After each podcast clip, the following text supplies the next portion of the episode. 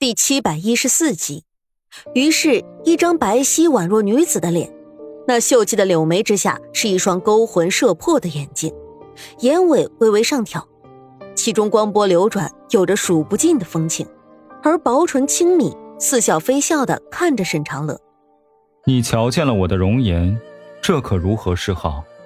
他虽是疑问，但是却并没有动杀机，而沈长乐则是有些震惊于这男子的容貌。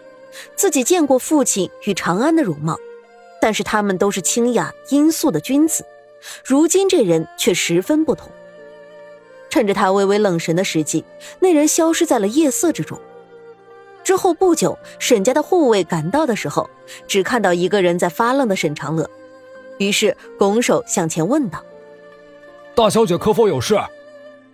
沈长乐呆呆的摇了摇头，才低沉的说了一声：“我。”我未曾追到那人，众人自然听得出他语气之中的落寞，以为他是为没能追回东西而感到后悔，于是纷纷出言安慰。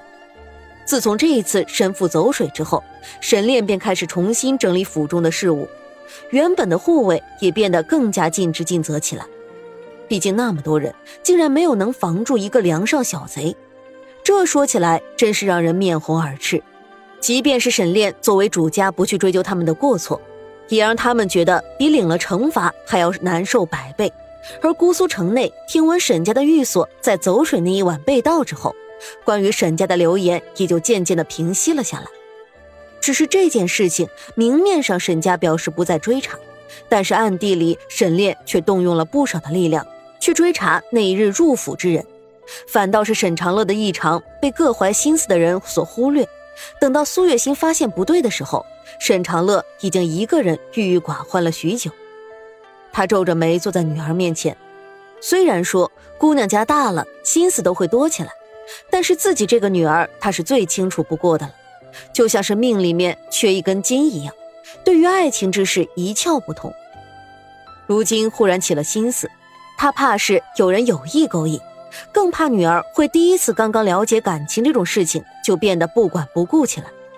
有时候女儿家更多的在感情中处于弱势，就如同飞蛾一样，明明知道面前是火，却还是固执的一身扑火，为求一个相依相守。但是天底下能够相守相爱相知的人太少了，因为少，所以这个人是难能可贵的。沈家走水之后，为了一扫连日以来。府中低沉的气氛，借着真真满月，苏月心决定大办一次满月礼，而外面寻来的各种稀奇的珍果以及各种名贵食材，也被沈炼从外面寻过来，流水一样的送入府中。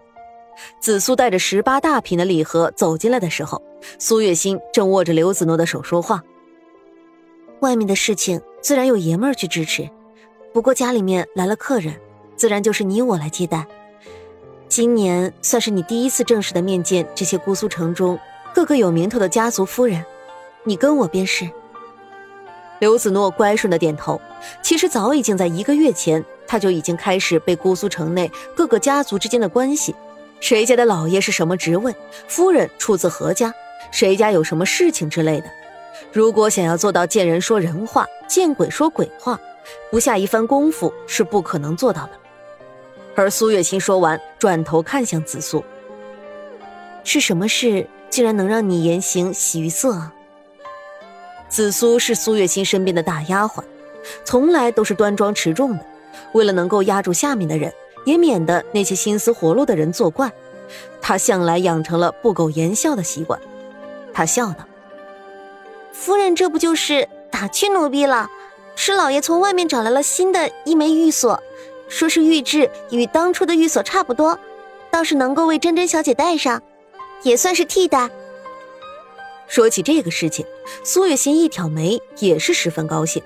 毕竟珍珍的满月礼上有许多的人来观礼，众人都知道珍珍的玉锁被偷，但是沈家能不能在这么短的时间内再拿出来一枚与之前相比并不逊色的玉锁，那就是实力的象征了。于是他走上前去，掀起那黄花梨木盒子的盖子，见里面静静的躺着一枚玉锁，白玉温润，雕刻精美绝伦，是没得说的上上之品。苏月心说道：“快，快去让绣娘打了络子之后放好，我们一会儿在行礼的时候给珍珍带上。渐渐的，有其他的客人过来，苏月心领着儿媳刘子诺迎上前去。刘子诺只是略微一抬头，便知道这是姑苏城布政使王昌霞大人的夫人。王夫人看上去三十岁刚出头，但是保养的十分得当，再加上这些年养尊处优，说话也是带着江南人的特点，温声细语的与苏月心问好。我们两家本来就来回走动，相熟的。沈夫人就不必这样客气的迎我了。苏月心笑道：“啊，这是说的哪里的话？我见到你亲切还来不及呢，客气什么啊？”说着，一边又指着站在身边的刘子诺介绍道：“这是我家的长媳。”王夫人上下抬眸打量了刘子诺一息的时间，点了点头，转头又对苏月心道：“你倒是颇具慧眼。”你家儿媳看上去极好。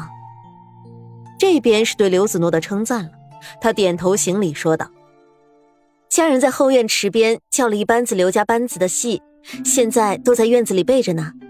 听闻王夫人爱看刘家戏，如今到正来的是时候。”后来又先后见过了太守夫人、赵夫人、吴夫人等人，大家彼此都让了座位。刘子诺亲自给众位夫人递了茶，倒是惹得一众好评起来。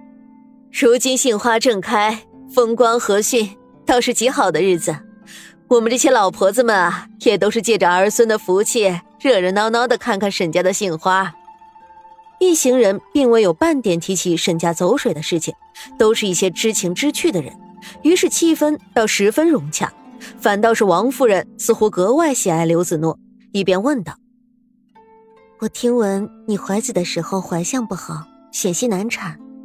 这时候，刘子诺臊红了眼，抬眸看了一眼苏月心，见他微微点头，便知道这个事情但说无妨，于是斟酌的说道：“倒也是因为我年少漂泊，身子不好的缘故。”他担心众人会觉得苏月心苛待了自己，王夫人并未多想，只是拍了拍他的手，说道。这时候的女子生产怀孕本就惊险，莫说是原本身子不好，即便是那些个康健的，熬不过去的也是许多。刘子诺垂眸答道：“是，只不过如今日日吃一些滋补的药物，身子的根基反倒比以前扎实了许多。天有不测风云，人有旦夕祸福，你这个年纪啊，自然是要好好保养的。”毕竟你是长媳，想要立家，只这一个孩子是不够的。王夫人笑了笑，忽然自嘲道：“哎呀，你瞧我，一上年纪话就多起来。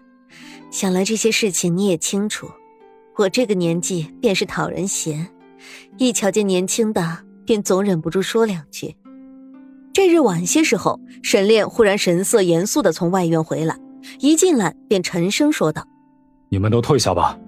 丫鬟们便都收拾着东西退了下去。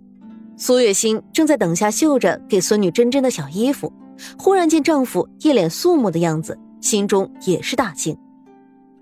不会是出什么事情了吧？沈炼从黑色的包袱之中拿出来了一样东西，是玉制的，剔透光洁，看上去绝对不是凡品。再加上苏月心也算是出身宫廷，只不过是大眼看上去，上面的雕工制作也绝对是出自内廷了。